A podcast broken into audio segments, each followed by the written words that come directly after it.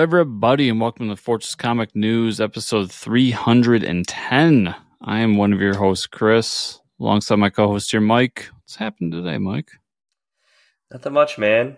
Uh, feet are a little sore from walking around PAX this weekend, uh, from standing in lines, but it was a pretty solid, solid experience again this year. Yeah, I'm jealous. Um, you know, Wargroove 2 yeah. was there. Love that series. Yeah, the uh, I will say Nintendo is a little disappointing this year. Um, so PAX is the big gaming convention for people who don't know, held in Bo- PAX East is held in Boston. But uh, played a lot of cool indie games, bought a lot of physical like Switch games that I was there for, like special editions, exclusives, things like that. Bought a lot of dice that didn't need, a lot of D and D stuff, of course.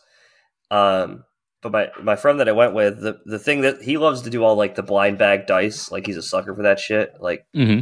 mystery bags here here and there, and uh, and they had this dangerous thing this year, which the booth the, this booth sold out.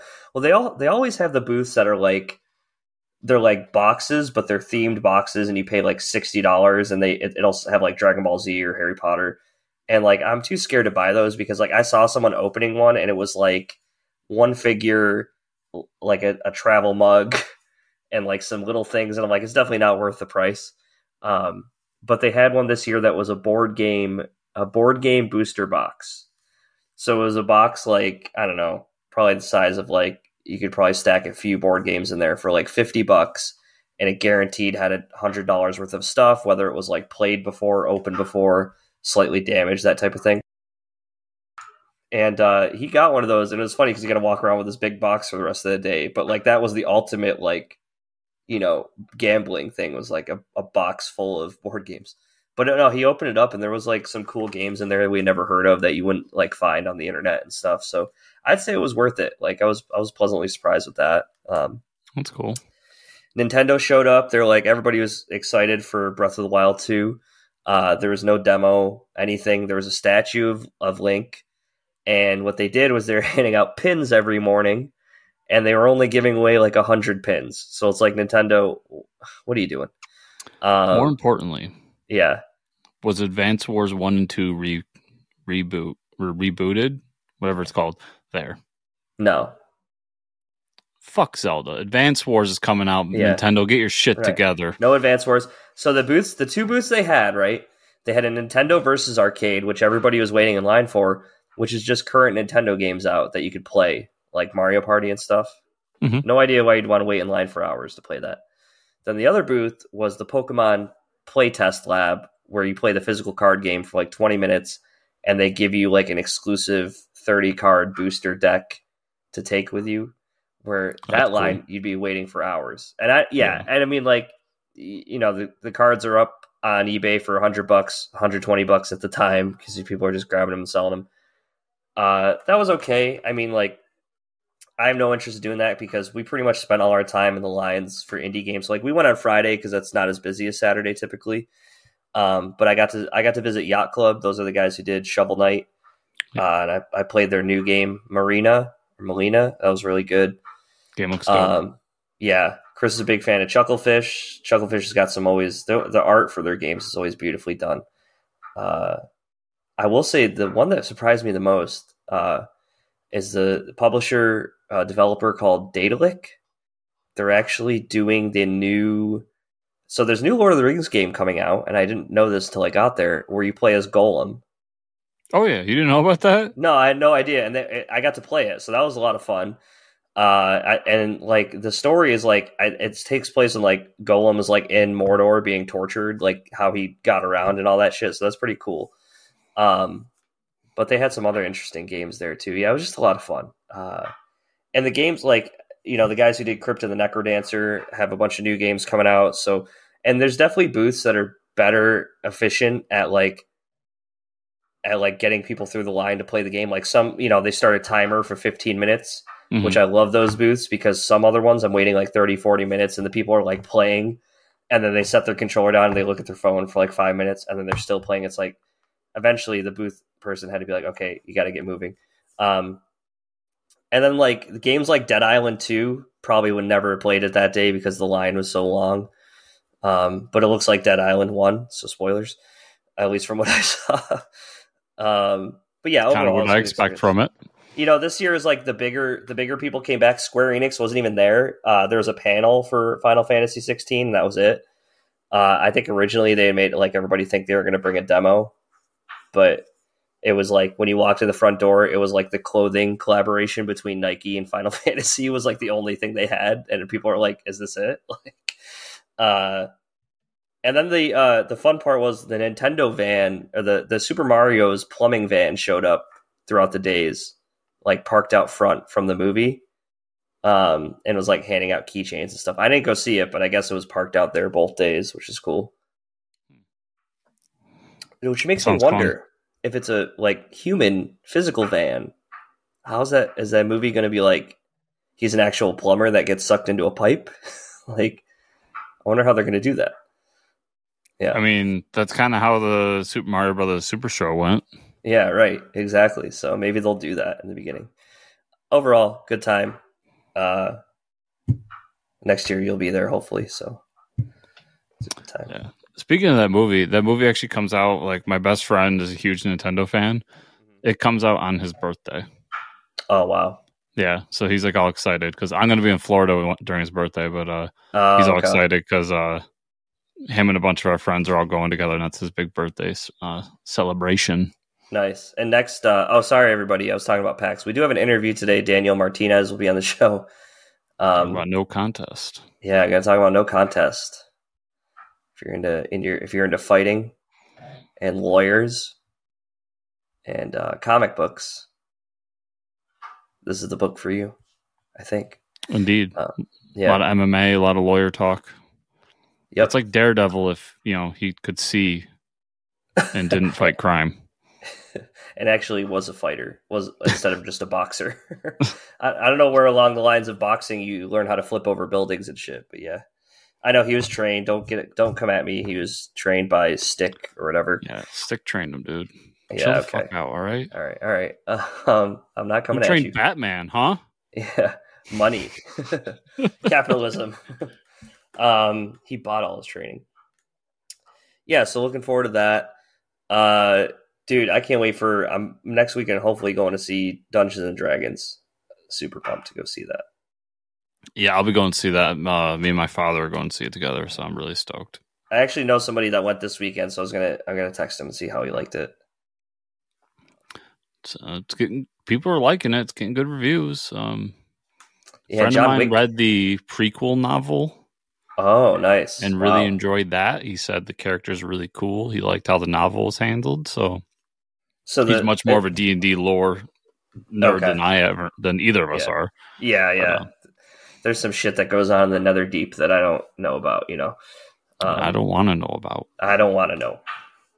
What happens in the Netherdeep stays in the Netherdeep. Water Deep is free range. What happens in Waterdeep stay it does not stay in Waterdeep. That shit gets around. Yeah. Um, especially if you're going through the uh, that in that one in that's like in between all dimensions and space and time. Um, the yawning portal. I think it is yawning portal in or some shit like that. Anyways, we won't talk about D and D lore. Um, we'll talk about TV news.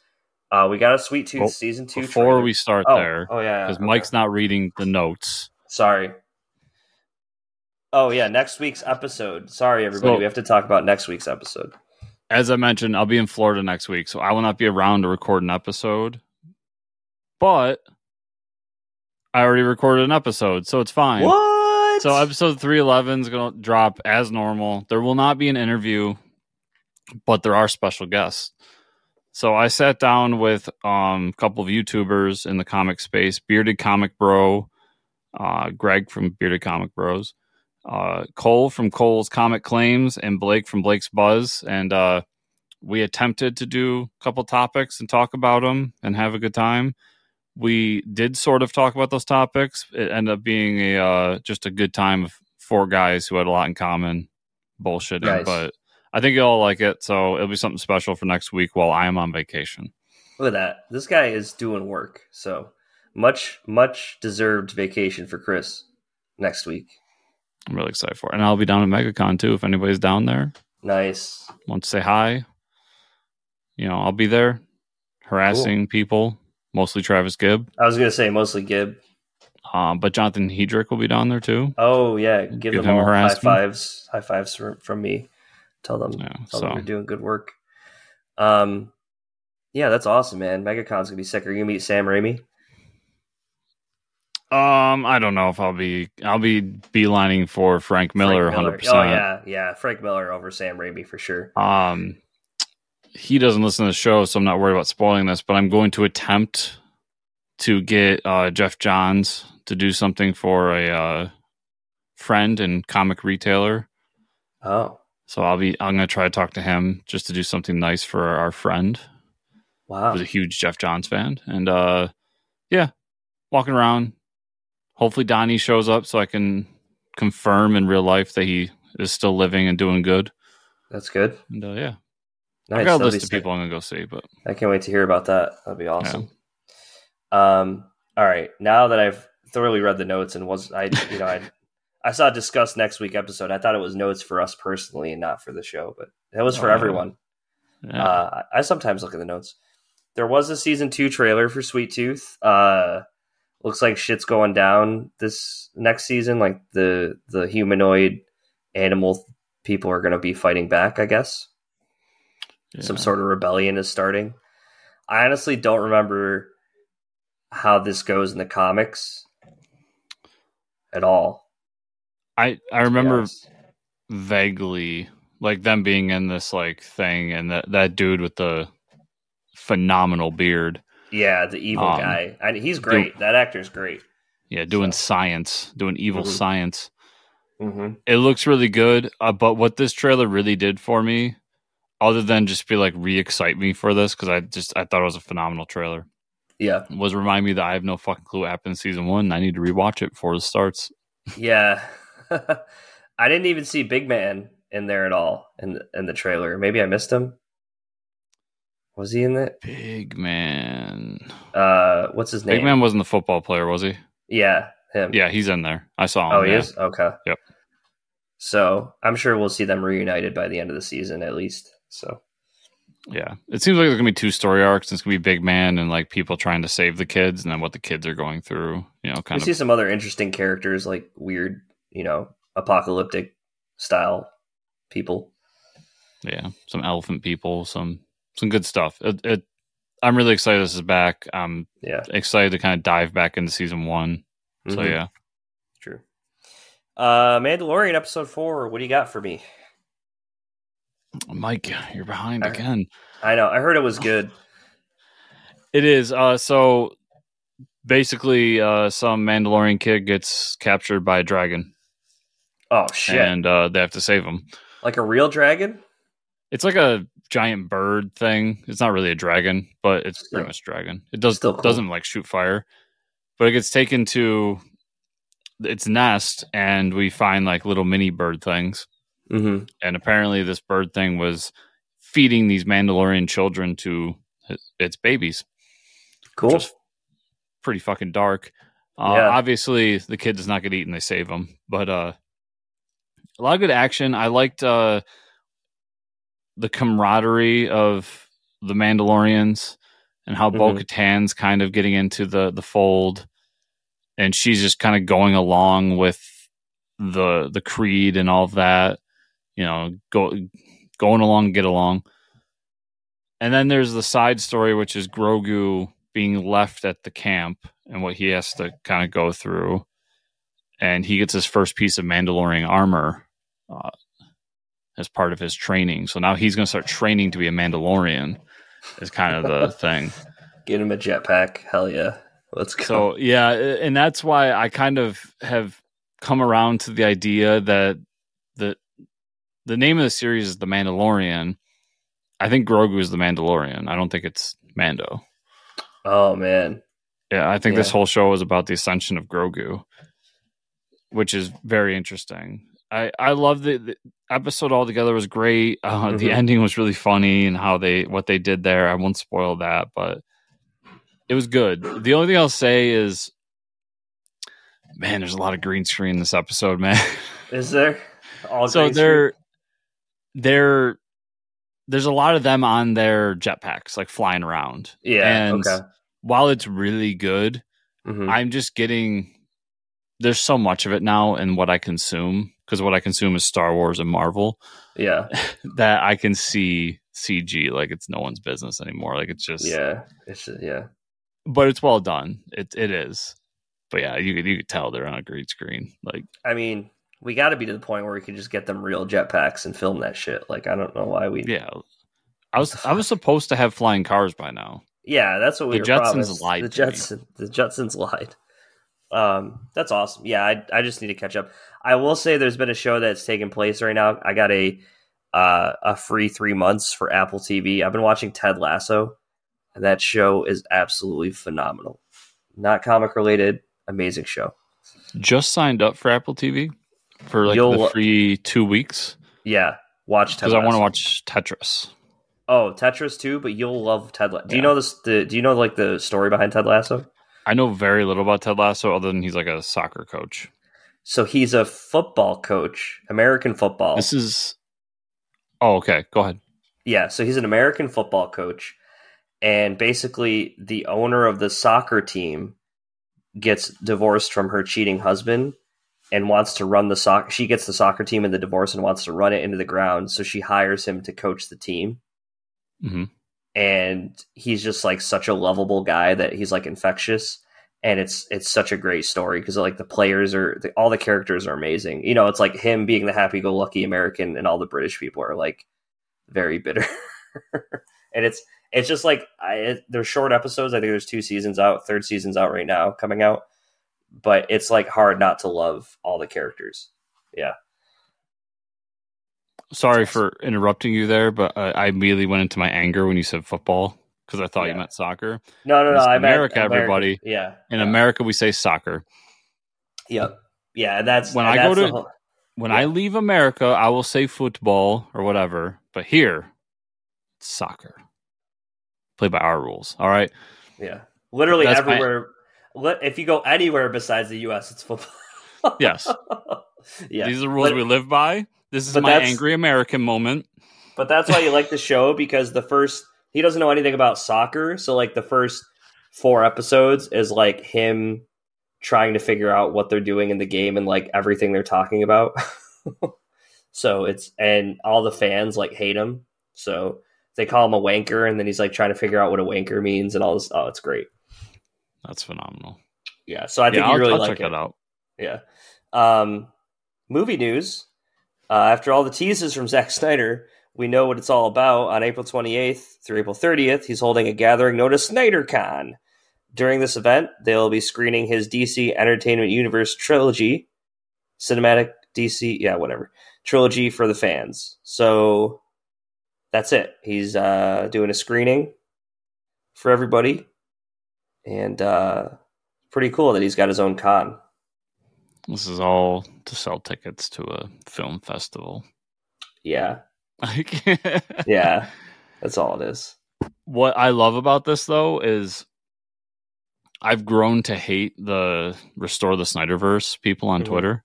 Oh yeah, they're And the worst. they're- So angry right now about this. Like this was it. This is what we do. How this we were fighting for you, and, and it just makes Oh me my so God. happy because I knew all along. Yeah. I'm like, it's guys. Did you Just really drop it. think he was going to come back to DC? Like, They're like David Ayer is our real king. Let's go root for him. No. Oh Stop. God, can I? I'll get this off my chest. There was a because that's all. It, it's a screening for the Snyder verse stuff. Nobody Yeah. cares. Um, But there was a. I mean- go ahead. Go ahead. I, I just want to say, how does this? How does how does Zach have the, the does Zach have the rights to those movies? Because like, how is this not orchestrated by WB? Like, like they think it's for him, but like WB's getting the money here, right? like, I'm sure WB's going to cut, but I'm sure he Yeah. had permission from WB. No, he doesn't own shit. yeah, I was gonna say Warner. Like they're gonna oh we gotta support Zach. Warner Brothers is getting the money here, folks. No, like we'll talk about later, but I Yeah. that's why he's going so hard on Rebel Moon. Is like this is kind of a thing that he owns finally. And Okay. It can be like something possibly. okay. So yeah, I just I gotta get off my chest. So there was Yeah. a a report that James Gunn was talking with Ayer about doing something Uh, with that movie, and I, as much as I don't like the Snyder, like restore the Snyderverse people, the release the Ayer cut people, like they're they're not as like much of dicks online and everything, so I don't like dislike them. I just think they're misguided because that Yeah. movie is such a pile of shit. Everybody just accept what it is. You don't you don't fix Carol Del- Delevingne Delavine being a terrible actress. I'm sorry. The, the, the David Ayer cut won't fix that. It's I I it reminds me of like people talking video games that don't know video games. Yeah. And like I don't know video games that like extremely well. I think I'm like above average the Mm-hmm. normal people. But when I hear people say certain things and I'm like you don't understand how games are made. So your criticism is invalid because you just don't understand what's what's happening here. And I feel that way about people now in this like release cuts world that we Mhm. live in. Like they think Right. if we just edit it the right way, it'll finally be good. It's like it, no, that's not like even even the Snyder cut had reshoots. Like that Yeah. wasn't a director's cut. right. It had reshoots. Yeah. So uh, yeah, there, there, but- there wasn't like a cut laying at, on his couch at home. Like they had to go back and reshoot everything. Uh, yeah. yeah. I mean, well, not everything, but like Well, yeah. yeah, they reshot a lot. Like a lot of that, what we saw was new footage, like stuff that was not there. Right. So yeah, unless you plan on reshooting the Suicide Squad movie, which I really doubt that WB is gonna be down for that. Yeah, Yeah. just let it let go. We got Let a good go. Suicide Squad movie. Yeah. We did. got We got a one. we got a really good one. Yeah, Uh, gaming news. Oh, this is always fun. Paramount's uh, global senior vice president for games and emerging media said that this week they're currently working on a new Teenage Mutant Ninja Turtle video game. This game will be based on the popular comic uh, Teenage Mutant Ninja Turtles: The Last Ronin, and is aiming for similar gameplay and RPG elements like the new God of War series. No talk of release date, but it's said to be years off, and I'm said to be holy shit! I cannot wait. yeah, it's on Stope, doesn't it? Yeah. I mean, we got the new, we got the Shredder's Revenge, what, this year or last year? So uh, this is like taking, taking Turtles to the next level. Why not? The last Ronin, you know, you're, is like some serious shit. So let's get a game like that. It's also I always thought that Turtles really worked in that arcade style because that arcade style is very co-op centric. Mm-hmm. And then this is a chance to do a single player narrative driven game.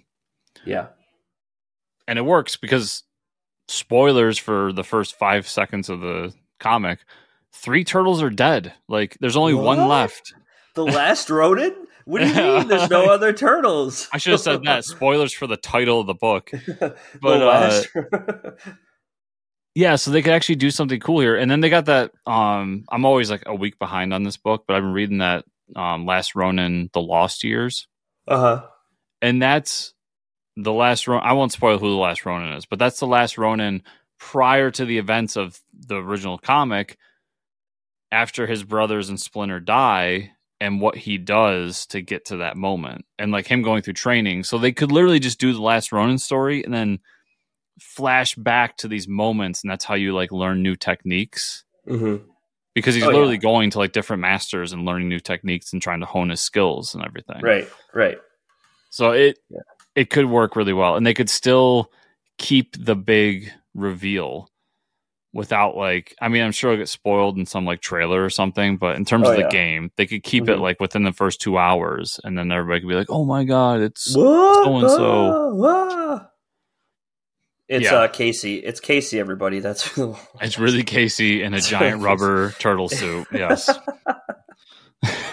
running around with a ninja sword.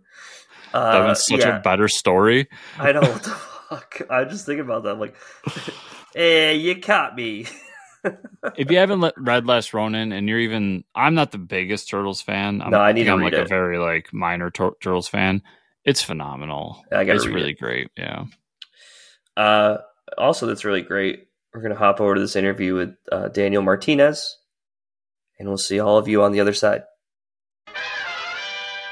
All right, everybody. We've got another very special guest for y'all this week. Everybody, please welcome to the show Daniel Martinez. Welcome, Daniel. Hello, hello, hello. Thank you for having me on, Chris. So this is a first for me, I believe. Um, haven't had a lawyer before, so thanks That's for being okay. first. Most people avoid us, so don't worry about it. yeah, I prepared we- my jokes over here, so No, it's okay. Like I, you know, I joke about that as well all the time. Obviously, when people call me, I say, look, usually people call me on their absolute worst day. So um, you, you definitely don't want to run into me. I can imagine. So, Daniel, I mean, you're here today to talk about No Contest. You've got this awesome comic. Uh, issue two just hit Kickstarter. But It before we jump into that, let's rewind all the way to the beginning. Like, what was kind of your origin point with comics? What got you into it um, and all that? Well, you know, I had a.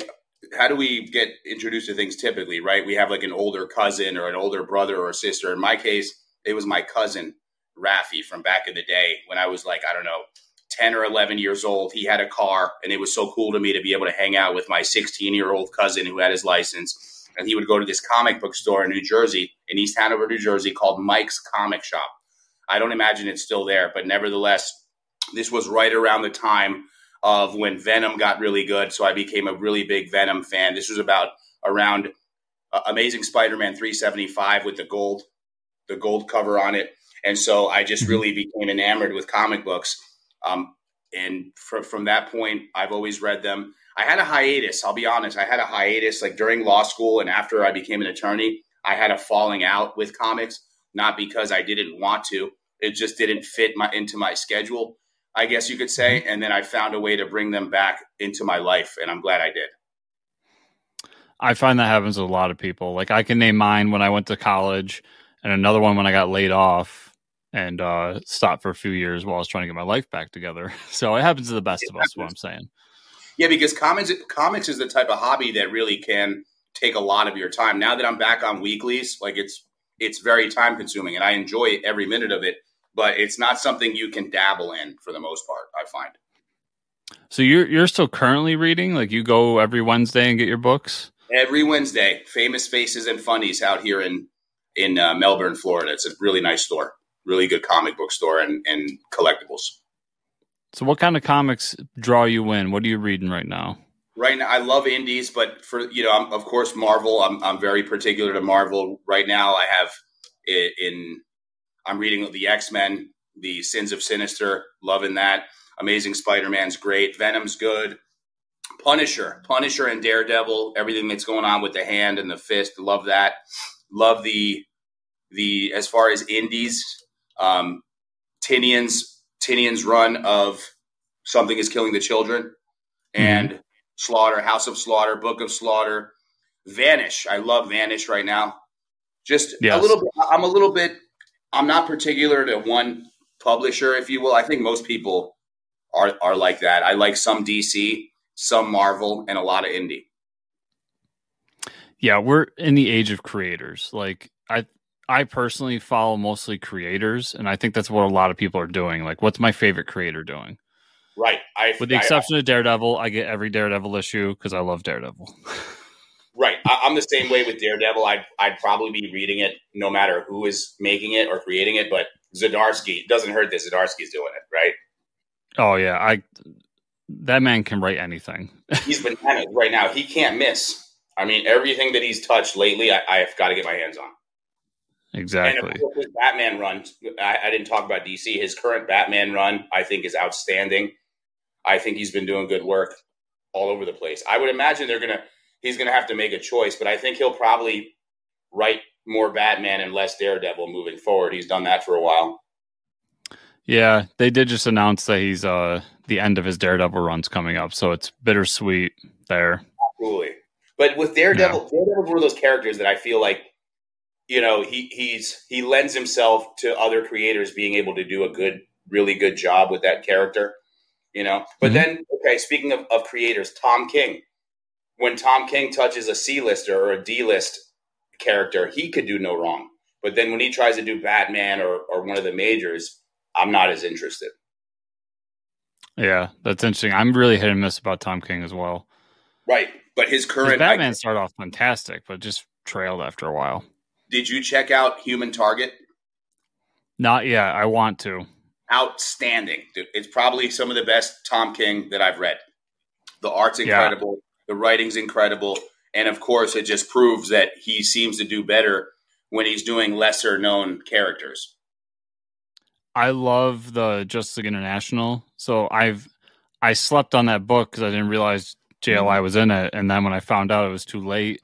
So now I'm waiting for the nice collected hardcover to come out, and that's when I'll buy it and okay. check it out.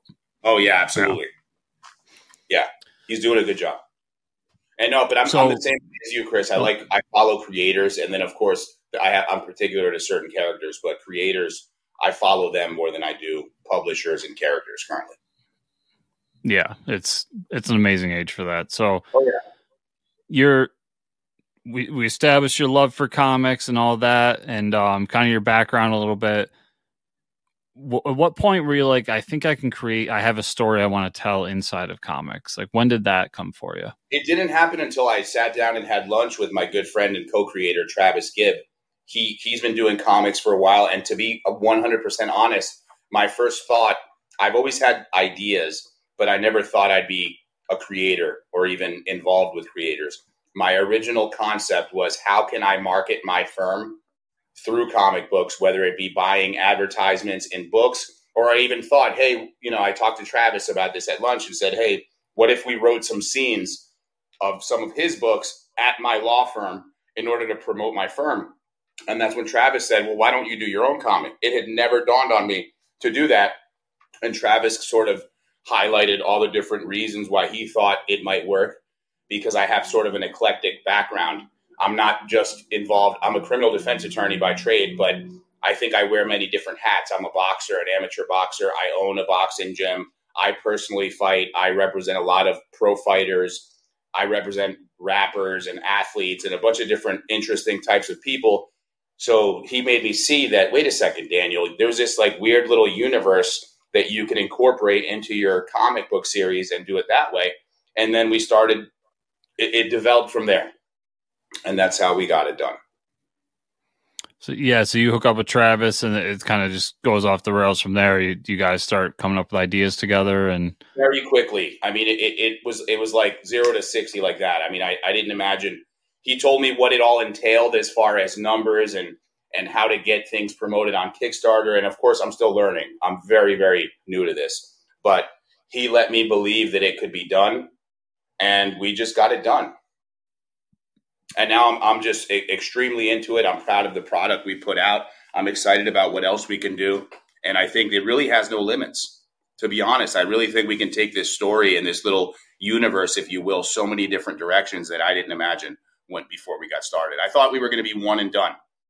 I thought we were going to do a one shot, but this story lends itself to so many different areas. So, yeah. I remember picking up the book. So I have issue one right here um, nice. of No Contest, picking up the book and reading it. And um, honestly, kind of, I mean, it, it's a one and done story. It, you know, we get everything in that one issue. So if you pick that up and that's all you read, you're not going to be lost and you're not going to feel like I got to get this. Uh, I mean, you feel like you got to get the second issue because it does leave you with something at the end, but sure, it doesn't leave you with that feeling of like, oh man, he's trying to get me to buy like eight issues to get the whole story. No, there's right. one full story in this issue.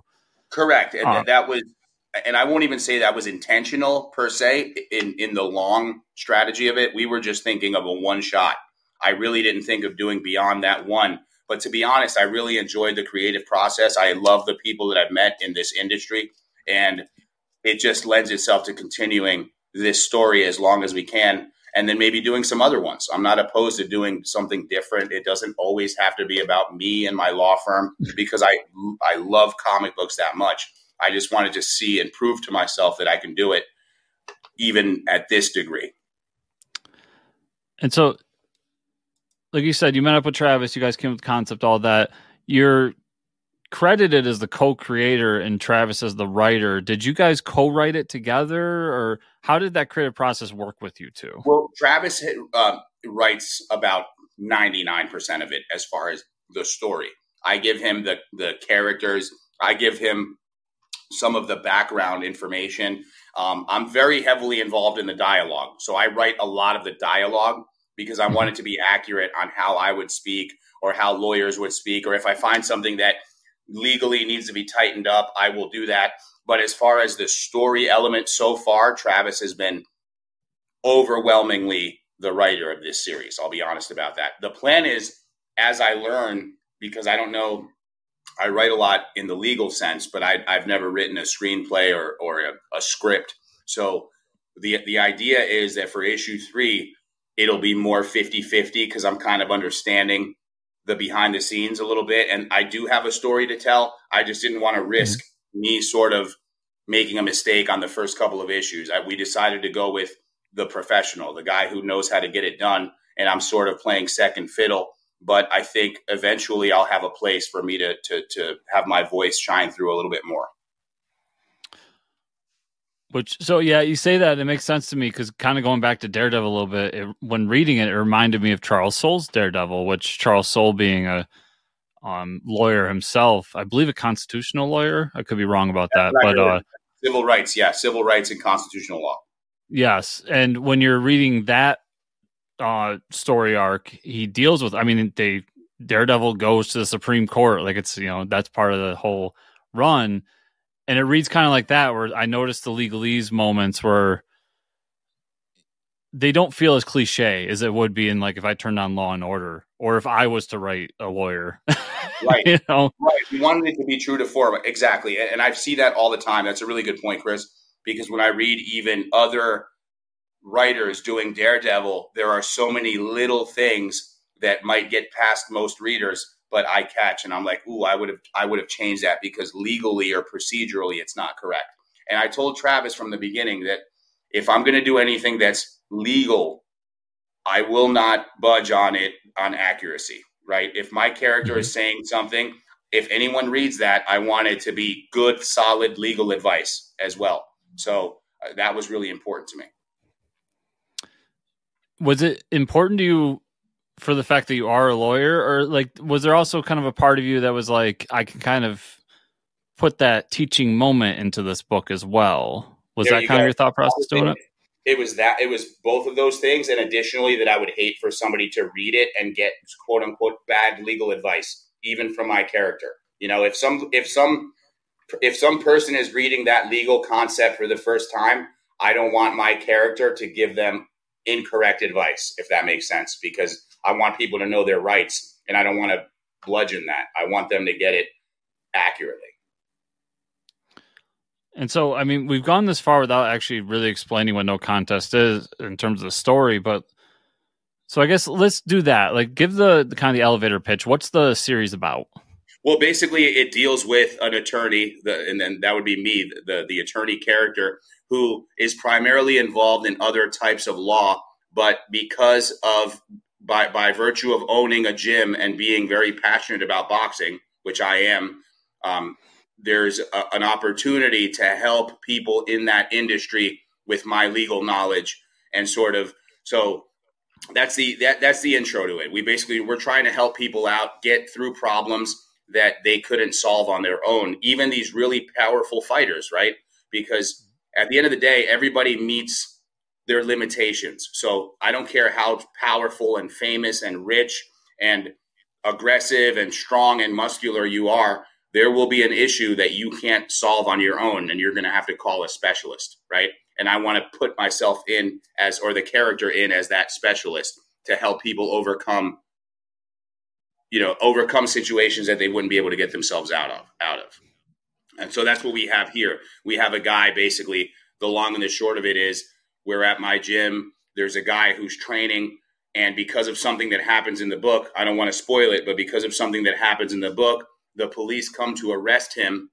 And that's what gets me involved with that fighter. And then we take it from there. And of course, I encounter crooked promoters, which is very common in the fight business. A lot of my friends that are fighters are always telling me how bad they have it in that world. There's crooked promoters, there's crooked fighters, there's crooked government officials and things that are involved in the fight business and in lawyering that the common person wouldn't know about. Yeah, so you mentioned uh, you the gym. So let's let's go that angle for a minute. Uh, the book surrounds. Now I'm gonna be honest with you. I, I thought it was MMA. Maybe that's my ignorance in that whole field because I'm not much of a fighter. No, no, uh, it fighting is. fan. It is. As far as the fighter in the book, he's an MMA fighter. I personally Okay. do boxing. I represent both boxers and MMA fighters. This book, and particularly number two, is going to delve into separate sports. You're going to have a pro surfer in that as well. You're going to have a boxer. You're going to have a bare kn- knuckle fighter. You're going to have two MMA fighters, and these are all real professionals that are going to show up in issue two. But as far as issue one, that character is an MMA fighter. Okay.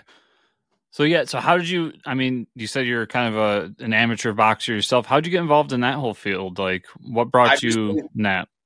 I've always been uh, personally, I've always had a passion for boxing and MMA and UFC and so forth and so on. I used to do a little bit of jujitsu. I've done kickboxing. Mostly, I've done boxing, but there reached a point when I didn't have the time to go to a boxing gym because I was a busy as a practicing trial lawyer, and I decided I had the opportunity to build build out a gym in my office, which is super nice. It's a very it's a full size boxing gym and so that's what got me to sort of start working with fighters again. And slowly but surely, I got, I linked my professional life and my passion at the same time. That's awesome. That's you know that's the dream right there. Yeah, absolutely. I enjoy it very much. Now, that's not something I don't want to fight professionally. Certainly, I don't want to. I probably won't take many more fights. I have one personally scheduled for June, I think fifteenth. I'll be fighting in a boxing match, so I'll let you know about that as well when it when the time comes. But um, you know, I, I know I can't do that forever, but it's cool to be able to to enjoy something on the business side of it. You know, we were before we got on the video, we were talking about some NFL players who, once they were done playing, ended up doing things in that industry, even though they Mhm. couldn't play. So I'm fortunate that I could sort of be involved in combat sports without having to physically do it forever. Definitely. And so, so you're taking some of these things that, you're, that have happened in your real life and putting them into the book. So would you say that this comic is semi autobiographical? Yes, but uh, but uh, of course with a lot of fantasy. I mean, some of the people that we're making up, but put put it this way, the circumstances are very real. I've had to represent many fighters who had their careers jeopardized because of false accusations, whether they were criminal cases, whether they were civil or contract matters. So I have personally done that, and and so this is a semi autobiographical in that sense. Although the characters, the people, and the organizations are different, the situations are very much real. Yeah, I assume I got to assume you'd have some legal troubles if you were to be like, Oh yeah, let's let's just use let's just say it was the NFL. If you said like, and I went after the NFL, I'm sure the NFL wouldn't be too happy about that. correct, right, right, absolutely. No, they wouldn't, and they'd shut it down really quick. But uh, no, Yeah. we, we deal with that all the time in, in fighting organizations and promoters that that sort of take advantage of people and and uh, you know fighters. They're fighters. They're not going to be lawyers. They're not going to be doctors. They need people around them that advise them. Yeah, definitely. So issue two. Issue two is hitting is on Kickstarter right now. You are past halfway. Yes, just we're a past halfway getting your Absolutely, and I'm, the reason I'm really, really excited about this one is I was fortunate to speak with a couple different people that I wanted to be involved with it because I thought, hey, if we're doing this semi autobiographical story, why not involve real life professional fighters to play out part of the story, to be involved in this story? So I don't know how familiar you are with UFC, but I'm friends with Mike Davis, who is a killer. He's a excuse me, he's from Orlando or from the Central Florida area. Mhm. He's an absolute monster at 155 pounds. He's injured right now, but he'll be fighting again soon. He's already fought Gilbert Burns. He's fought studs. He's going to be around a long time. So he's in the book. He's on the cover, actually. I have a cover that's got him and Lorenzo Hunt, who is the current world champion bare knuckle fighter at 205. So, two very well known fighters. Elvin Espinoza is in it too. He's a very well known fighter. So, I won't list all the names because we'd be here for a long time, but this book is going to have five to 10 cameos of very, very well known fighters and people that I've that I'm involved with in my life that are going to be a really good part of the story. And I think their fans will be excited to see them in, in the book. I know I am. But so we're trying to bring comics to other audiences as well. That's kind of what my next question was going to be. Have you seen any crossover with like the UFC or the just the I MMA fighters in general in the comics? I have not. To my knowledge, this is the first one. I'd hate to take credit for something that's not true, but until somebody can prove otherwise, I don't think anybody's had a UFC fighter in their comic book, and certainly not a bare knuckle champion. That's got to be a first. Well, have you seen like them show interest in it? Like, are any of them like really jazzed at the idea that like a comic oh, yeah. book is coming out? Yeah, yeah, they're, they're they're pumped about it. Absolutely, they're telling their friends and families, and they've posted it on their social media, and they're they're pretty excited about it. It's not something that's super common. You know, you have a lot of fighters get approached for sponsorships and to to put their brand on things all the time, but this was a little bit different. I think this was more true to home for them or, or true to form because you know a lot of fighters like professional wrestling, and we know that professional wrestling mm-hmm. and comic books have this sort of weird little marriage out there in the in the collective of people. People that like comic books, a lot of them like wrestling, and it's not that far away from MMA. So so it's an introduction to a world that that's right there on the cusp. Definitely. I yeah, it's always I like that sports in general. Uh, I'm noticing in the NFL, you know, huge football fan, but uh, I'm noticing in the NFL where like they are really a lot of the players are like pushing their fandom of things. It's not necessarily comics, but just uh, everything, and it's really cool to see like that these guys are real people. And right, I think the fighting community could stem from that too. Like coming out to the the ring with your X Men shorts or something would be really right. cool. Like, well, you know, yeah, I'm glad. Yeah, that's funny you bring that up. The the guy that I just told you about, Lorenzo Hunt, his nickname is Lorenzo the Juggernaut Hunt, and at his last championship match, which was like three or four weeks ago. I didn't know he was going to do this, but he had a dude walk out with him when he was coming out dressed in a full juggernaut costume, like the juggernaut from the comic books, and looked incredible. That's phenomenal. Yeah, looked incredible. Yeah. So it's it's it's coming. It's only a matter of time. I always, I always think back my favorite side tangent here. But my favorite NFL player of all time, my favorite Eagle of all time was Brian Dawkins, also known as Weapon X. And coming out with the Wolverine gear and like showing his fandom for the X Men um, and behind the scenes stuff back in like the early 2000s. Like we were just getting the Spider Man movies then. right, right. No, that was mind blowing, wasn't it? Brian Dawkins was incredible. No. He was a strong safety, right? Yeah, he's a monster. Like watch I love watching old videos of him. He would not be allowed in today's NFL. no, no, he was a headhunter, but you know what? He needed those guys. Yeah. So yeah, so we talked about we're going um the Kickstarter over halfway there. We're looking at what you got available. So I guess talk a little bit about what's in the Kickstarter, what people can expect it when they go to uh, uh pledge to it. Well, you know, one of the, one of the tiers we're offering is to actually be in the comic book. You know, we're we're having we have one of the tiers that, and I don't know how many spots are left. I want to say only maybe two spots or three spots are left, but you can actually be drawn into the comic book. So the people that actually back at that level will own or be able to license the original art. So let's say if you wanted to be in the book and you you uh, back at that level then you would own that art to use on your social media in the future for marketing purposes. If you wanted your profile picture on Facebook to be your comic book character, you could do so without any interference from me. So that's part of it. And uh, one of them, we have a really cool Daredevil homage po- uh, cover. I don't know if you've seen on the Kickstarter. It looks really, really cool. We've got the cover that I told you about with all the different fighters on it. So, uh, as far as to answer your question, we have the Kickstarter, the no contest one and two. So some people just might want the digital, so they can get digital of one and two. Don't have to do both, but you can. You can get the the actual physical copies of one and two, and you choose your covers. Essentially, we have the Daredevil homage. We have a really really cool cover. A is going to be really cool, but we have another one with the villains on there.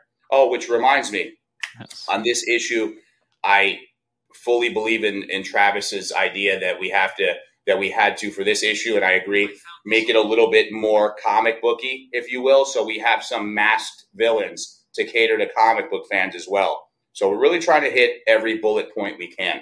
So there will be a cover of that as well, like a masked sort of we call them the Jackal Gang or something like that. So the, there's going to be some masked sort of villains in there as well. We got the one with the the Daredevil cover has Bruno, who's sort of my my kingpin, if you will. That's my nemesis. So it's got something for everybody. Yeah, what I love about the Daredevil homage and um actually uh knowing your your letterer, uh Jerome, he actually pointed this out and I can't see it, but the original logo that we can see here on the first issue actually has that s- similar bend that a Daredevil book does. So Right. it works in two ways with that cover because he didn't have to Totally change the logo at all. Totally unplanned. Exactly. Yeah. Right. and yeah, Jerome- the the Jackal clan, like they've got this like almost Egyptian kind of look to the mask. I I, I really dig it. Yeah, exactly. We're we're excited about that to sort of get a little element going for other people that may not be as interested in fighting. We want to give the idea is I want to give everybody a little bit of something that they love, but also introduce them to new things that they may love that they don't know they love. You know, because someone might Yeah. buy it for the comic book element and say, "Hey, you know what? This Mike Davis guy from the UFC, he seems pretty cool. Let me start watching some of his fights." And then who knows? Maybe they'll become fight fans. Maybe the flip side, maybe some Mike Davis fight fans will buy it because they want to read about their favorite fighter, Mike Davis, and say, oh, crap, you know what? I like comic books. So I'm hoping to sort of win over fans from different multiverses, to use a comic term. I'm definitely rooting for you there because we need more comic fans. Absolutely, I agree. And right now is the time, Chris, because comics have never been more exciting, in, in my opinion. You have indie Yes. creators doing a great job. You have a lot of interest from major publishers because of all the different Netflix shows coming out. So people are churning and burning a lot of, or churning out a lot of projects. But that gives us all an opportunity to find something we love. Exactly. So, I guess my last question before we do our plugs, you mentioned uh, getting drawn into the book. Mhm. So, if I get drawn into the book, am I getting knocked out by uh, what was his No. name, Frank Martin? No, no, no. Oh, you're talking about uh, Lorenzo? No, you're Oh, not. getting- yeah. Yeah, you're not getting knocked out. The the you can see the example page of the cameo. It's pretty, it's going to be pretty cool. It's going to be uh, something similar to what you've seen in some other books. I don't want to spoil it, but there's a scene that has a bunch of different fighters in that scene, and we're going to introduce all of you in a very unique way. But you're not getting beat. No, the, the the guy that's already getting knocked out is already set in stone. So that guy, he's the only one that has to worry about it. Anybody else is going to be safe. Look, I'm down to be the guy getting punched. Just that's so, Daniel, uh, thanks so much for taking the time to chat with me. Like I said, I really enjoyed the first issue, and uh, I'll say it to everyone out there: I'm not a fight fan. I'm not an MMA fan. That's not my my ball game. But uh, I am a Daredevil fan, and the the lawyer stuff in it, the story really felt kind of it felt inspired by Daredevil, and finding out that you're a Daredevil fan. Being good Big friends with Travis, knowing that he's a Daredevil fan, it makes perfect sense that I got that feeling from it.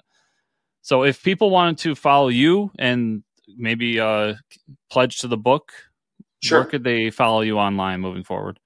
My you know my, on facebook i'm just daniel martinez and i have law offices of daniel martinez i'm i'm all over travis's page i'm sure anybody watching this is probably involved in comics but as far as my instagram it's the fight lawyer t-h-e fight lawyer um and on twitter i'm baby i like it law that's my wu-tang clan homage Nice. you know that song by odb baby i like Yep. it raw of course. Okay. So, Baby I Like It Law is my Twitter. Uh, I, my website is www.martinez.law. I'm pretty much, I'm, I'm very easily found on social media and on Google. So, if anybody ever wanted to reach out to me for any legal questions, I'm happy to answer them as well. So, they can reach out to my office number. I'm always available. I'm easy to find, my friend. Awesome. And to all the listeners and watchers out there, you know the link will be in the show notes down below to the Kickstarter campaign, so you can go check it out and hopefully pledge it. Uh, because yes, like I said, recommend the first issue. It was really well done, really good, and it looks like the second one's going to be even better. way better. I mean, I can't night and day. Like covers are better, story is better, cohesiveness is better. I mean, it just really feels like we're doing something a lot bigger than was originally intended, and I'm so excited. And there you have it. So make sure to go check that out. Daniel, once again, thanks so much for taking the time, and uh, we'll definitely have to do this again sometime. My pleasure. Any anytime, Chris. Thank you for having me on. And we are back. Yeah. So uh check it out on Kickstarter right now. Yeah, no contest number two, No contest. one and two. You get both. One and two. You get both. Both of them. No contest. It's a no brainer. hey, you guys can have that one. Put it right on the cover. Mike's starting his new career in PR. Yep, there it is. uh, comic news.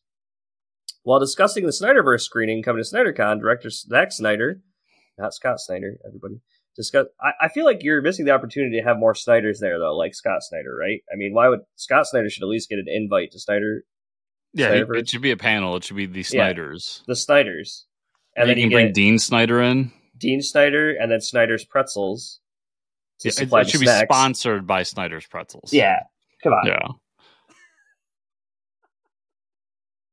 Anyways, uh, director Zack Snyder discussed the potential of continuing his story in comic form. What? He said that there was a time there was that sort of desire, and now that this new movie Rebel Moon will expand into under, other media like comics, anime, so on, Snyder doesn't rule out the possibility of coming back to it one day, but it would require a want from the DC Comics to invest in the project, stating, "quote I would really enjoy that if it was a possibility." End quote. So he would do it if DC wanted him to, but he's kind of busy with some other shit. Yeah. Realizing that when I wrote this, I never added that we're talking about his, the Snyder, the Justice League. Justice League, yeah, sorry, yeah, yeah. Yeah, this is something we brought up like a million times, like as what we thought he should do. So it's Mhm. really nice to hear that like smart people with money were like, yeah, this is a good idea. That always makes Right. me feel good about myself.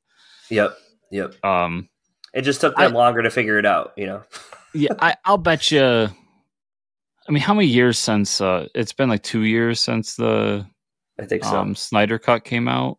yeah, yeah. Give it an anniversary. Give it a five year. Hmm I think five years. Uh, Ten years. I think people will be done though, because we'll be into the James Gunn verse, and we'll be like, Yeah. okay, like the, We'll oh, this is what a good League. DC movie is like. Okay, Yeah, yeah, yeah. we'll Um, have another no Justice offense. League by then, hopefully. But I think in three years, yeah, we'll see some. We'll see an announcement of something like he's going to finish the story in comics, and we'll get like two 12 issue series. yeah, yeah, Yeah. that'd be awesome. Marvel announced this week that Adam Warlock is coming back in the form of one of the publisher's limited series set in continuity of the 1990s. Wow. And the cover looks like a 90s cover. I was going to say that, Yeah. even with the font and everything. Uh, the series will be called Warlock Rebirth, written by Ron Marz and art by Ron Lim. The series will include uh, Adam's female counterpart, Eve Warlock, whose origin and connections to Adam Warlock are currently shrouded in mystery. That's a cool cover. Uh, I I just like it because it's like totally '90s, um, and I would say that that means he's showing up soon in the movies, right? Along with Guardians Three. Yeah, I I wonder if this is connected though, because like Marvel's been doing this thing, and I think what it is is instead of paying people royalties, hmm which this is a very valid criticism of Marvel, like they're really bad with royalties for the movies, where DC's actually really good with this. Yeah, But it seems like instead of paying them for royalties, they're telling them like you can play with your old like stuff you created, uh, and like just we'll give you a paycheck for it, mhm. and just do this. Because I don't think these books do that well. Person, I mean, I, no, yeah, I'd never seen them chart or anything like that. That being said, I love me some Adam Warlock. yeah. I am down for this. I'd probably check it out. Yeah, I'd probably check it out. I'll check out the first one. Also, in case nobody caught it, Adam Warlock, Eve Warlock, Adam Eve. huh? Adam Eve. What? Yeah. Oh my god. Yeah, it looks cool. I like the art. Um, I love that like Infinity Gauntlet era of Marvel. Uh, Mhm. that um, Jim Starlin, who we'll be talking about later, did, and uh, Ron uh, Marz was a part of it too. So I'm I'm really I'm actually excited for this one. I think it looks cool. Yeah, Ron Marz coming back. Um, IDW is bringing a new series to its IDW original line called Brinemoor. The series will be written by Steve Niles, art by Damien Worm. It'll focus on uh, protagonist Mark Turner, who returns home after a bad divorce to reconnect with his daughter and ancestral roots. The creators of the comics say it'll be a gothic horror series, and yeah, it, it looks that way. Uh, the cover looks very menacing with a, a church. It's black, black, uh, white, and red. I'll probably check this one out. Yeah, I enjoy Steve Niles' work. I mean, hmm Um, he did that recent book, A Town Called Terror. Uh, everybody knows Thirty Days of Night, Yeah. like one of the seminal vampire books and comics. Yep. So I'll give it a shot. I like I said, I always enjoy his work, even though I'm not a huge horror fan. It's weird that he's like on that list of guys I really like. hmm So and the cover's cool, and IDW originals, man, they're they're killing it. Yeah. This uh, this next announcement it just made my week. IDW announced a new Godzilla comic series coming this summer. Everybody knows I love Godzilla. This series will be written by Frank Tieri with art by Inaki Miranda. Uh, what is unique about the series is set in the 1500s, before humanity had traveled the globe and monsters ruled the seas. The series will be titled Godzilla Here There Be Dragons. And I almost feel like you have to say the title in a pirate accent of like Here There Be Dragons because there's a pirate ship on the cover with Godzilla. And uh, no, it's not a poor grammar. It is uh, that is just how the pirates would speak. So I I mean the cover is phenomenal. I love the colors and the Godzilla. And it's even that like old school like 1950s uh, original Godzilla body shape, you know? Uh, I think it looks awesome. It looks like the poster to a 1950s movie too. Like Yeah. that looks like what you would see when like you're like Godzilla's coming to the theaters. Maybe a little bit better to be fair, Yeah, but like it's got that like style to it. Yep. This Yeah. is the first time I think ever I've been excited for a Godzilla comic. Like it's such a dope concept. Um, Yeah. Frank Tieri is a really good writer. I, I cannot say I'm familiar with uh, Inaki Miranda's work, but Nope. We will find out. Yeah, I, everything here looks cool. I will be picking this one up 100%. It just, Yeah. I think everybody out there, if you Google the book and you look at the cover, that's the like if that doesn't sell you, I don't know Right. what will because it's so good. Yeah, it's really good. yeah, And I don't think anybody ever questions the fact of like how Godzilla stands in deep water. You don't need to question it. These are questions we don't ask, Mike. Like He just paddles his little feet and he's good to go. he's like a yeah, it's like a duck. You know, and a duck's just sitting there nice and, and the feet are going like this. Yep. Yeah. Exactly. Um Yeah, that's it. Let's talk about what we read this week. Let's do it. Uh Stargirl and the Lost Children number 5. Geoff Johns and Nauck on the art. All right, this is the issue before the finale. Uh, the big fight happens where they're breaking the kids that have been abducted out of prison. Um, and we know that the person to come like steal the children or like abduct them or whatever he says he's going to, he's trying to save them from some unknown disaster. It's Hourman, so that's that's another pretty interesting part of the story. Um, and at the end of it, he's like, "I'm the only one who can save them," which is a twist. But the tease for the next issue was it says young. It's it's called Young Justice Society. So uh, there's some weird stuff going on here with Hourman trying to save them, and now there's a Young Justice Society. So time is out of whack. Uh, the story ended up being really good. Um, I, I yeah, I I really liked it. So I ended up finding out recently. I don't know if this was originally solicited or not, but I feel like it wasn't. I ended Mhm. up finding out that the JSA book's a 12 issue maxi series. I had no idea. ongoing. I no, I did. That was not originally solicited. Yeah, I don't believe it was. So I'm um, I'm wondering now you say that it clicked that like maybe these two books are colliding in some way and are going to be its own book where like Hopefully, yeah JSA Universe. Yeah, or yeah, maybe they like bring them back to making them Earth Two and or something. Yeah. I don't know. We'll see, but like that that gave me like thoughts of like what could they be doing with these two books if they're All the- creating a young Justice League or Justice Society, and then What if Yeah. so? The Young Justice Society is gonna it's gonna become like JSU instead of Justice League or Justice United. It's gonna be like Justice Society University or something, and they're all gonna all the sidekicks get put into school together or something. Uh, just like X Men. Uh, Swamp Thing, Green Hell, number three, Lemire and Mahnke on the art. Uh, the final battle was cool. This wraps up everything. Animal Animal Woman shows up and she's like completely friggin' metal and awesome. Constantine does this really cool thing where he trades his soul with Lucifer to give the Swamp Thing more power because, he's been cut off from the green. Uh, he then goes to destroy the green and the red and says, I'm going to let humanity decide for itself. Uh, it, it ends with the like life finds a way quote, which was kind of cheesy because it's from Jurassic Park, kind of on the nose. But uh, overall, it's good. I just wish we didn't have that huge delay. You know, yeah. I completely forgot this book came out this week, so I didn't get to pick it up. oh, it's all good. Yeah, Um, yeah, I mean, why would you remember? Because it was like six months after the first issue. Uh, Superman 2, Williamson and Campbell. Uh, this was an awesome issue. Talked about Parasite evolving. Yeah, there you go. And he does in the issue. He's now infecting people like zombies. I thought it was a cool twist on, you know, an old school villain. Uh, he gets to Superman because he infected Lois Lane and he's like looking for Lois and Lois infects him. Then we get this intro of a brand new character, everybody. Uh, Marilyn Moonlight, a new anti hero. She uh, only operates at night.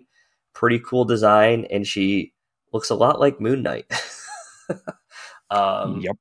which is fine. I thought she was pretty dope uh, and very mysterious. Uh, but yeah, I, I thought that was a cool character. I liked it all together. I liked the whole the evolution of Parasite, like doing something Yeah. different with them and everything. that was cool. Yeah. um the the moon i'm just gonna call her moon knight Uh, Yeah. the moon knight thing was funny to me i thought it was a cool design and everything and like i'm not gonna shit on for like they stole moon knight because like moon Right. knight they stole batman like okay right. Right. um i just thought it was kind of like a cop out that like mysteriously this thing pops up and like i can give you moonlight and now you're Right. powered back up i'm like okay like if that's what we're doing that's what we're doing okay yeah. hopefully she pops up again they explain this but it was just kind of weird in that moment like just out of nowhere this thing pops up and can just repower superman yeah, yeah. And it was it was really like a mixture of Moon Knight and Sailor Moon because, you know, fighting evil by moonlight uh is kind of in this character's repertoire too, I guess. yeah with a little bit of old west because she was a cowboy cowgirl I almost thought it was, you know who I thought it was when uh she popped up? I thought it was uh oh my god, not uh the spirit, jonah hex not Jonah Hex. I thought it was um oh my lone god. ranger Not the Lone Ranger. Who's the cop with the pistols that's like a ghost? Uh, Stranger. Is it not Phantom Stranger? There's the gray another ghost not Great Ghost. There's uh, Renee Montoya. What's her alter Oh. ego? the question The question. Yeah, well, I was thinking of Phantom Stranger. Yeah, the question. I always, I almost thought it was going to be a character like her. I had no idea what was going on, and then I was like, oh, that's a completely new character.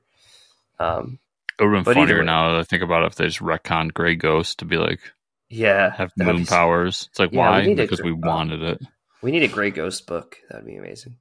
Um, Batman Superman World's Finest number 13. Mark Waid, Dan Mora.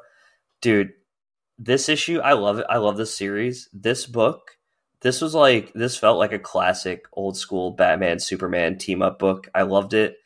Uh we we start off the issue like uh we didn't like they start off the issue like you missed last issue like oh I can't believe we wrapped it up like that and you know like and you guys had swapped bodies and I'm like I want to see that issue what the hell uh I literally so- re-downloaded because I buy this one digitally. I re-downloaded twelve to be like, wait, what happened? yeah, exactly. Me too. No, I flipped back to 12 and I was like, okay, he was messing with us. Uh, Bruce Wayne is taken into custody because they think he murdered uh, Simon Stagg. And he was investigating Metamorpho because we get we actually get the origin story of Metamorpho Uh, really liked it. And, you know, Metamorpho's doing his own thing. He had some bad blood with Simon Stagg. He he didn't kill him, but it looks like he did. Uh, but at the end, they arrest Bruce Wayne for some reason.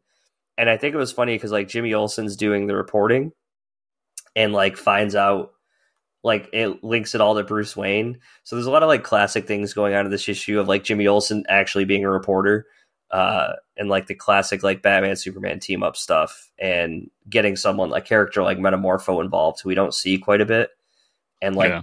diving a little deeper into the character rather than like having them show up to punch somebody. Um, I thought it was a great issue. Also, just the the twist, like they spend the whole issue being like, "It's Metamorpho. Metamorpho killed him. Metamorpho has Mhm. the beef with him." Like that's, Mhm. and then at the end when, so I, I don't think you said, but Jimmy actually writes the article Yeah, and like does a lot of the research, and he comes to the conclusion that it's Bruce, but you don't find that out to the last page.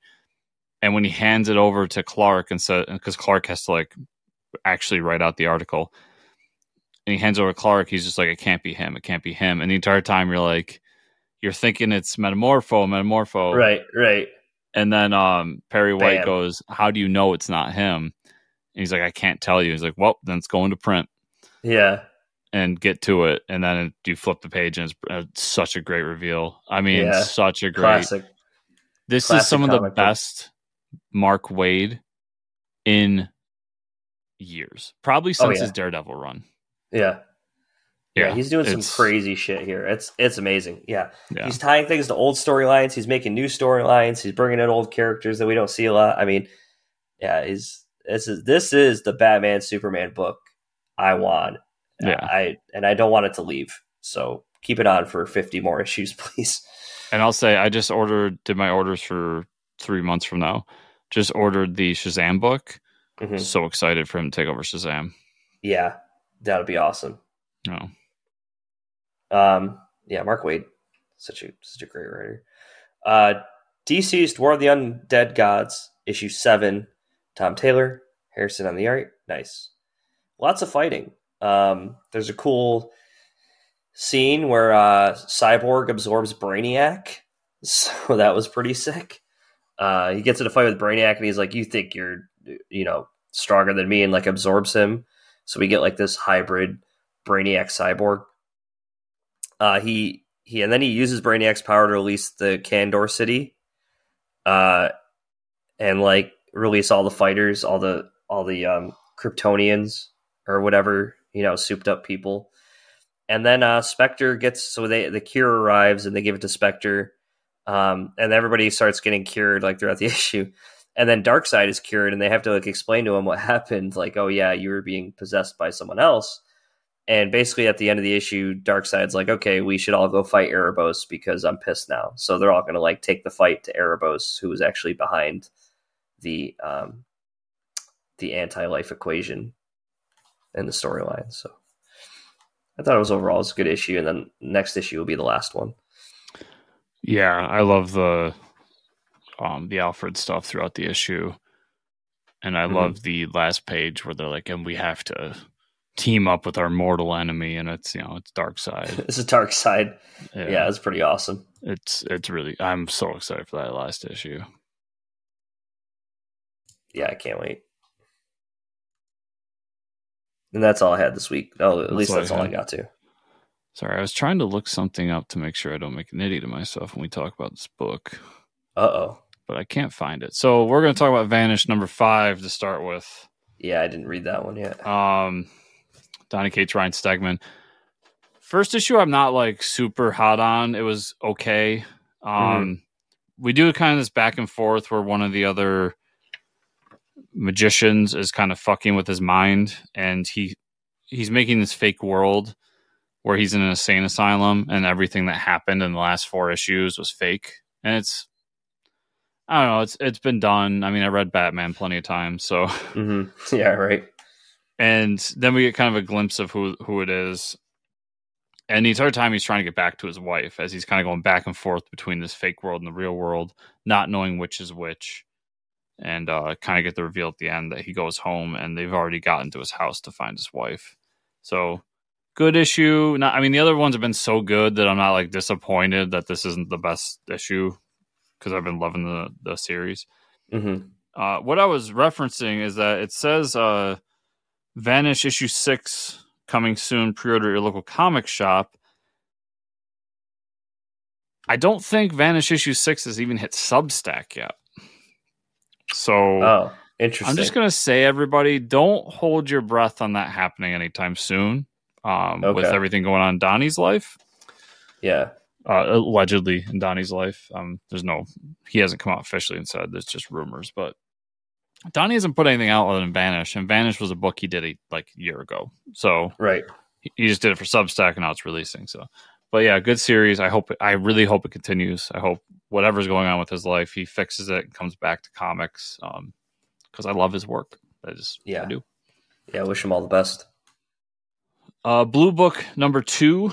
Uh, so we get the family, the the husband and wife who saw the aliens, hmm and they try to contact uh, the Air Force to tell them what's going on. After after they get home, they kind of do some experiments to figure out if they were just like if they're just crazy or not. And they they kind of come to the conclusion that they did see something. So they call the Air Force. They kind of poo poo it, and that's when the wife kind of gets into reading about flying saucers and everything, and coming to find this other organization from an old colonel uh, that deals with this, and they decide to call them. So it's one of these books that not a ton happens, but it's kind of relaying real life events and telling this kind of somewhat dry story. So I would say it's not for everybody, but if you like aliens and conspiracy theory stuff, it's a really fun book. Nice. And then the the back, there's always like a second story in these two, and it's about these two kids who come to this town in the 1600s. Oh, I'm sorry, uh, 1150 AD is when the story takes place, and it's an old folk tale about these two kids uh, who come from like basically a parallel dimension because Mhm. they're green Okay. and uh, kind of their life and all this, and them kind of converting to Christianity and everything, and then growing up and doing all this stuff. And it's based on this old folk tale from a uh, the Woolpit in Suffolk, England. okay. Kind of brought Never to heard of that. So yeah, That's it's cool. I've never heard it before, but it was an interesting story. You know, for something Mhm. I never heard before. And then my last one was Order and Outrage number one. This is Jim Starlin and Rags Morales on art. Nice.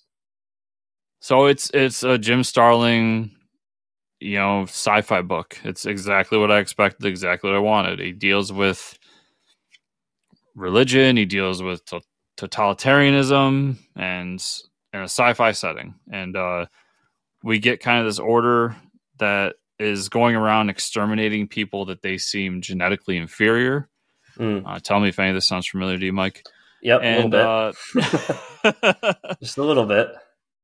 and all the while we've got this like space uh, ship that is hovering over this planet and uh, people who are working on it and we get kind of real life moments with them and how they're they feel like they've been lied to with what they were told was going to happen and everything they're set on these like this woman's a, a basically a scientist and she's been Mhm. put on uh, security duty so she's like really upset she goes you know I, I have all these degrees and everything why am i doing this uh, meanwhile, people are being uh, killed on this planet. I will say, as a spo- or not a spoiler, but a warning for anybody if this is a thing that you know shocks you. But uh, more penis than I expected. All right. Um, I'll actually buy So- the book now.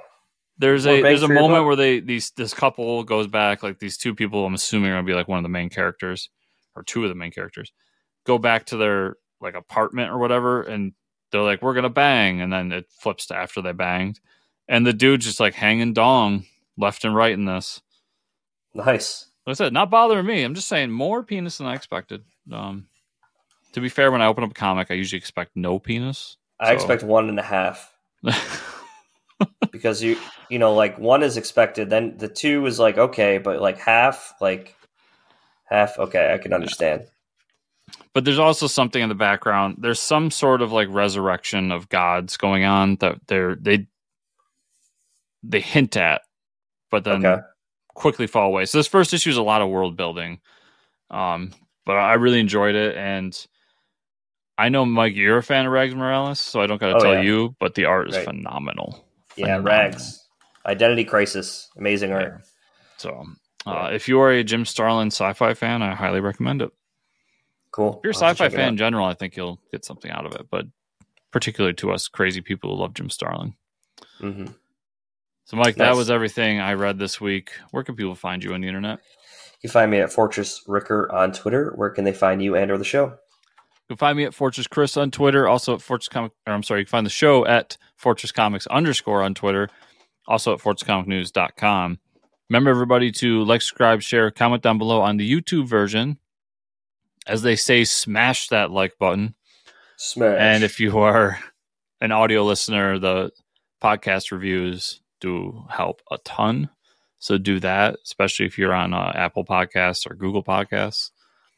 And if you want to go the extra mile, not, not only do we have the Patreon at patreon.com slash Comics, but we also have the affiliate links down below. So you can check those out and you support the show while doing it. So thank you all so much for watching and listening this week. And I will see you all here next week. See you.